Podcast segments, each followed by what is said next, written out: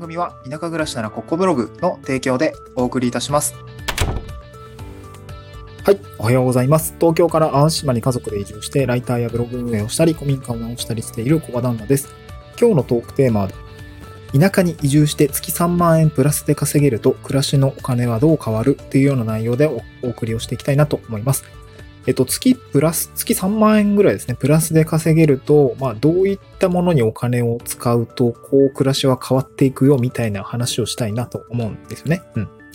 で、これ僕自身、今日お話しする内容としては、まあ、僕自身、今どういうお金の使い方をしているのかっていうところで、あの、まあ、具体的に投資とか、そういう話はちょっと置いといて、まあ、どういう生活費になっているのかっていうところをちょっと前半ですね、あの、お話をして、で、後半、あの、まあ、田舎でね、月3万円プラスで稼げる、まあ、例えば副業したりとかなんですけれども、えーそういうもので、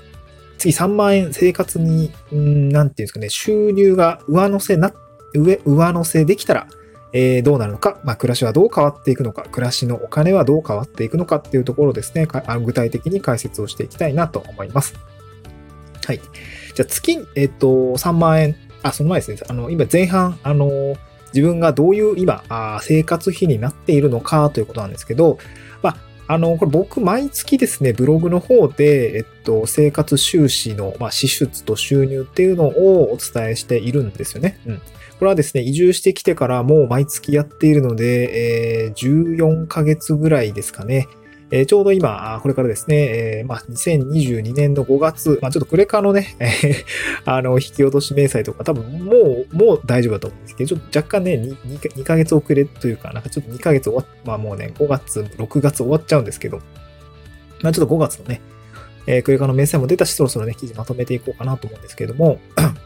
えっとですね、まあまあ、どういう感じのお金になってるかっていうとですね、例えばまあ2020年4月の事例で言うと、まあ支出合計って大体26万3000円ですね。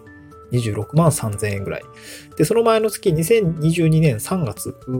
のあたりはですね、27万円ぐらいですかね。そう。大体今、これぐらいになっています。まあ、二重して2年目ぐらいですね。まあ、5月、6月のデータをもう少しね、見れば、多分26万円前後で支出が言ってるんじゃないかなと思うんですけど、あでも5月あれですね。健康保険とか一括で20万ぐらい払ってるんで、ちょっと収支的には、あの、悪いとは思うんですけど、まあまあまあね、年間のね、お金なんで、まあしょうがないかなとは思うんですけど。うんまあ、なので、えーそんな感じですね。で、具体的に、もう少し個別具体的にですね、聞いていくと、まあ、食費が大体ですね、これまあ結構波あるんですけど、3万から6万ぐらいの、まあ、6万とかね、ちょっと外食したりとか、まあ、いろいろまとめて食材買ったりとかするともそのくらいなんですけど、で、大体水道光熱費がですね、そうですね、例えばガス代が6000円とか、えー通信費が、あこれもなんか6000円とか、スマホとかね、えー家用の Wi-Fi とか。で、電気代も、まあ、電気代高いですよね、最近ね。1万4000円とか。で、水道が2000円とかね。なんかそんな感じなんですね。うん。まあ、これはですね、すごい細かい数字っていうのは、まあ、あの音声ではちょっとね、あの、わかりづらいと思うんで、ブログの方をですね、ぜひ読んでいただければなと思います。田舎の生活費というカテゴリーでですね、毎月、あの、公開しておりますので、そちら、あの、サンデフの概要欄からですね、ブログ飛べますので、えーそちらから見ていただければと思うんですけど、あの、今回はですね、今月3万円プラスになったら、今の家計にですね、プラス3万円、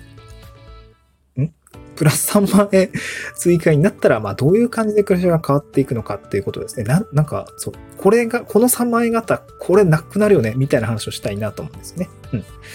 で、先にですね、まあ、もう5つぐらいパーンと、まあ、あの、お伝えするんですけど、1つ目が 7LDK 古民家の家賃が払えるぜってこと。うん。で、2つ目が水道光熱費完全ペイできるわってこと。で、3つ目が水道、あ、水道じゃないわ、家族4人の食費も半分出せそうだってことですね。まあ、さっき6万円ぐらいかかってるかも、みたいなこと言ったんですけど、3万、あの、3万あったらね、その3万浮くわけなんで、うん、半分は出せるなってことですね。まあ、月によっても全部出せちゃうみたいな感じになりますね。うん。で、あとは、えー保育園代ですね。保育園代。えーこれちょっとこれから保育園入るんですけど、まあ、昨年の年収、まあ、今年の住民税の金額であれば、まあ、多分ね、3万円とか4万円とかそんなレベルだと思うんですよね。まあ、それもペイできるかなと思うんですよね。うん。で、えー、6つ目がですね、ブログのサーバー代2年分回収できる。これでかいっすね。そう、ブログ、まあ、ブログ安いんだけどね。月1000円ぐらいだからさ、あのー、まあ、めちゃくちゃ安いよね。24ヶ月分、まあ、2年間ですけど、まあ、2万4000円ぐらいはもうね、ペイできちゃうっていう、これはもう非常にありがたいってことですね。うんで、最後7つ目が、格安スマホの年間利用料がペイできるっていうことですね。この月3万円ぐらい稼げると、スマホ代はですね、一瞬で回収できるということですね。うん。まあ、ちょっと深掘りをしていきたいなと思うんですけど、まあ、これ田舎移住特有の問題なんですけど、家賃は下がります。家賃は下がりますね。うん。で、まあ、今住んでいるところは、あの、今ちょっと市街地に住んでいるんだけれども、3DK で4.9万円ぐらいなんですね。4.9万円。あれ、7LDK 古民家の家賃払えるって言ってるけど、4万9000円やけって思った方はちょっと待ってくださいね。今住んでる、あの、市街地のマンションは4、まあ、4.9万円なんですね。まあ、それでも安いですよね。うん。で、今、山の方でちょっと古民家直してるんですけど、そっちはですね、あの、まあ、地域おこし協力隊業務でちょっとね、今は支出していただいてるんですけど、あの、ゆくゆくは直して、まあ、いろいろ拠点だったりとかにするんですよね。うん。で、まあ、それって 7LDK の古民家なんですけど、まあ、一応家賃3万円ぐらいでオーナーさんとは折衝できてるんですよね。うん。ってことはですよ、ライティングで3万円月稼いだら、えー、その、移り住んだ後はですね、もうそれ払えるやんみたいな。副業で月3万円稼いで、家賃払えるやんみたいな。もうそんな感じなんですよね。そう。田舎のいいところっていうのは、やっぱり、あの、家賃が下がります。下がります。駐車場代も、そう、駐車場ないね。駐車場ないね。込み込みがね、山だったら。そう。あのー、3万円なんで、副業で家賃払えちゃうんですね。それってすごいよね。うん。いや、なんか東京に住んでいた時って、まあ、駐車場代、家賃込み込みで11万6千円ぐらいだったりとかしたんですよね。高いですよね。これを副業で、まあ、稼ごうとまでできなくはないけど、まあ、結構頑張んないといけないかなっていう感じです。まあ、ゆくゆくはね、10万円ぐらい稼ぎたいなと思うんだけど、うん。まあ、結構大変だと思います。でも3万円ぐらいとかね、3万5万とかぐらいだったら、まあね、意外と意外とすぐ行っちゃうみたいな感じですね。ライティング頑張ればすぐ行けちゃうと思うんで、あの、そういう、まあ、なんだろう、家賃に、えー、苦しめられない生活が待っているといった、まあ、夢があるような響きだと思うんですけど、まあ、その家賃が下がっている状態に飛び込んで、で、都会と同じ単価の、えー、ライティングっていうのをやるとですね、まあまあまあ、それって結構いいよねってことだと思うんですね。うん。家賃が払えるよってことですね。あと、水道光熱費完全ペイですね。あの、月にですね、僕の水道光熱費どれくらいかかってるかっていうと、まあ今電気代高いですよね。で電気代高いんですけど、これは1万5千円ぐらいかかってますね。うん。ちょっと年々ほどね、ロシアとかのあの戦争のおかげで、あの、高、高なってるんですけど、まあ電気代とか、まあ、1万5千円ぐらいですね。うん。で、水道代が2千円ぐらい。で、ガス代が6千円ぐらいです。で、合わせると大体2万、うん、まあそうでね、変動はあるけれど、まあ、2万円から3万円台ぐらいかなと思うんですよね、月々の水道光熱。まあ、これね、通信費込み、込みしたらちょうど3万円ぐらいになるかもしれないんですけど、この、えー、電気、水道、ガス、通信費というものですね、生活に必需品、生活の、あ生活していく上にあたっては必ず発生する、まあ、必ずでもないのか。あのね、なくてはならないこのインフラのお金がですね、もうペイできちゃいます。うん、ペイできちゃいます。嬉しいですよね。そう、冬なんかの電気代って結構高いです。えー、まあ、夏もね、冷房使うんで高いです。そう、それがね、あの、まあ、月3万円ぐらいで今ペイできてるんだけども、多分もうちょっと値上がりしたとしても、あの、資源がね、高騰して値上がりしたとしても、今月5万円ぐらいライティングで稼げているので、多分ペイできます。うん、水道光熱完全ペイできますね。うん、続いて、えー、まあ、事例で言うと、まあ、食費とか保育園代っていうところもですね、まあ、3万円あったらまあ半分ぐらい出せそうかなっていうところですね。保育園代もまあ払えるっていうところですね。これはもう本当に嬉しいですね。もう0歳、2歳だからさ、どっちも保育代かかるんですよね。そう。大変だよね。そう。で、あと、まあ、あの、ここはね、特徴的なことなんですけど、ブロ、特徴的というか、ブログのサーバー代も2年分回収できるやん、みたいな感じですかね。そう、ウェブライターやるにあたっては、ブログをポートフォリオにして、こう、運用したりすると、結構お仕事の受注につながったりするんですけど、で、僕も実際そうだったんですけど、で、とは言っても、なんかこう、収入がない状態のブログって、どんどんどんどんお金出ていく一方じゃないですか。サーバー代とか月1000円ぐらいなんだけど、まあ安いんだけどね。うん。で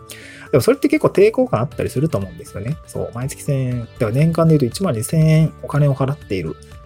で、それが最初は多分抵抗があると思うんですけど、まあ、ライター、ライターとこう併用してやるとですね、めちゃくちゃ簡単にペイできるんで、えっ、ー、と、めっちゃブログをやるのおすすめですね。あの、ポートフォリオにするっていうのはおすすめですね。だって、僕今、えっ、と、SEO のライティングとか、えっ、と、なんだっけ、あの、ホワイトペーパーのライティングっていうものを受注していたりするんですけど、まあ、それ結構単価が高くてですね、ホワイトペーパー特に。そう。で、あれ確かね、1本3万円ぐらいなんですよね。1本3、そう、1本3万円なんですよ。そう、えっ、ー、と、ホワイトペーパー1本3万円。まあ、分量で言うと、そうですね。あの、最終成果物的には A4、あ、A4 じゃないな。えっ、ー、とね、まあ、15枚ぐらいの、こう、読み物みたいになっていて、まあ、そこにね、えー、あの、原稿で言うと多分5000文字ぐらいかなと思うんですだから文字単価は5円とか、6円とか、そう、ちょっと IT 系のね、特化したホワイトペーパーを受注してるんですけども、それが文字単価5円ぐらいな、5、6円なんですよね。で、そうなると、まあ、1本3万円なんで、まあ、それを書くと、もう完全ね、あのー、ブログのサーバー代が一発で2年、2万、2年分回収できるっていうような状況ですね。そう。ブログを立てて、冒頭料としてお仕事を取った案件なんだけど、えっと、取った案件で1本、えー、いい一記事書いて3万円ぐらい、あの、回収して、もう2年分、あともブログのサーバー代はペイできるっていうような状況なので、あの、ここまで来るとブログをやるのはめちゃくちゃ抵抗感がなくなります。そう、固定費もすでにもう回収してるやんって感じなんで、全然ね、あの、抵抗感なくなります。むしろね、お仕事を、まあなんていうの、ポートフォリオにして運んでくれる武器みたいな感じなので、ここはすごく助かっているっていう感じですかね。うんはい。続いて、まあ最後なんですけど、格安スマホの年間利用料も月3万円出す、あの、稼げると完全ペイできるっていう感じですかね。うん。で、これまあ、あの、家賃と同じなんですけど、基本的には格安スマホに変えないといけないと思ってます。で、まあこれもね、節、節約されている方はもうすでにやられている方も当然多いと思うんですけども、今ね、ドコモだったらアハモ、アハモとかね、なんかいろいろその格安プランも出てると思いますし、僕はずっと楽天モバイルなんですけど、ちょっとね、楽天モバイルは最近解約増えてますが、楽天モバイルにしたところ、まあ、僕の場合はですね、まあ前ドコモだったんですけど、月々8000円とか9000円とか払ってました。もうなんか大体こう、あの時って何年前かわかんなかったけれども、なんか大体通品者、なんだろう、なんかね、そのパケ放題とか、懐かしいね、パケパケ放題みたいなやつだと、まあ、8000円とか9000円がまあデフォだったと思うんですけど、うん。安くなりましたね。楽天モバイル僕今もう2000円とかですかね。そう。月々1キュッパーとか2000、まあなんか通話ちょっとしたとしても2400円とかですかね。そんなもんですかね。うん。まあ、なので、だから12ヶ月でも言うては水道代と同じぐらいなんで、そうだなまあ、3万いかないですよ。2万6千円とかですかね。そう。そんなもんなんですよね。で、それを完全ペイできるっていうんで、いうのが、月々、あの、月3万円副業で収入できるっていうような状況なんですね。うん。月3万円稼いだ時には、もうスマホ代は、あのー、まあ、格安スマホであれば、えっ、ー、と、なんだ、えっ、ー、と、丸1年分ペイできちゃうっていうことですね。そう、そう考えると、副業って別にその、月わかんないけど、20万、副業じゃないです、そもそも。その本業ぐらいのお金あるけれど、稼げる分にはね、あの、も問題ないというか、その、嬉しいと思うんですよ。10万 ,10 万だったり、20万だったり、50万だったり、稼げたらもう稼げた分だけは嬉しいと思うんだけど、やっぱり難しいよねっていうことはあるんですよね。だからやらないっていう、まあ、まあ、マインドになってる人いるのかなわかんない。まあ、そう、ちょっと自分には関係ない話だなって思いがちだと思うんだけれども、僕今月3万円ぐらいこうライティングで、あのー、稼いでますが、月3万円だったとしても、こんなぐらいにこう暮らしは変わっていく。例えば、まあ、田舎だったら家賃の古民家の、あ古民家の家賃は払えるし、水道光熱費も完全にペイできるし、えー、保育園代も、あのー、多分払えると思うんでね、足しにはなっているしね。うん。で、あとブログのサーバー代も丸2年回収できる。もう2年頑張んなくても、まあ正直ブログはペイできているみたいな 感じだったりとか、まあそれだと気楽ですよね。ブログをやるにしても。うん。で、あとは格安スマホの年間利用料も、もうね、ペイできちゃうみたいな感じがあるので、まあ、月、月々3万円っていうね、えー、小さな金額に見えるかもしれないけれども、これってすごく暮らしにとっては大きな影響だよなっていうことがですね、僕としては実感があったので、まあ、今日はこんな話をしてみました。今日スタンド F の概要欄にですね、あの、まあ、移住、僕、まあ、移住してからライターに挑戦したんですけども、この移住後の仕事に、ウェブライターに挑戦して稼げたのかという記事を貼り付けております。まあ、僕がですね、ウェブライターに挑戦して、なんていうのかな、まあ、挑戦した理由だったりとか、まあ、どんくらい稼げたのか、みたいなところですね、ちょっとね、えー、ま、この執筆時点での経緯について話しておりますので、えー、ぜひ見てみてくださいっていうところで今日はおしまいにしたいと思います。また次回の収録でお会いしましょう。バイバーイ。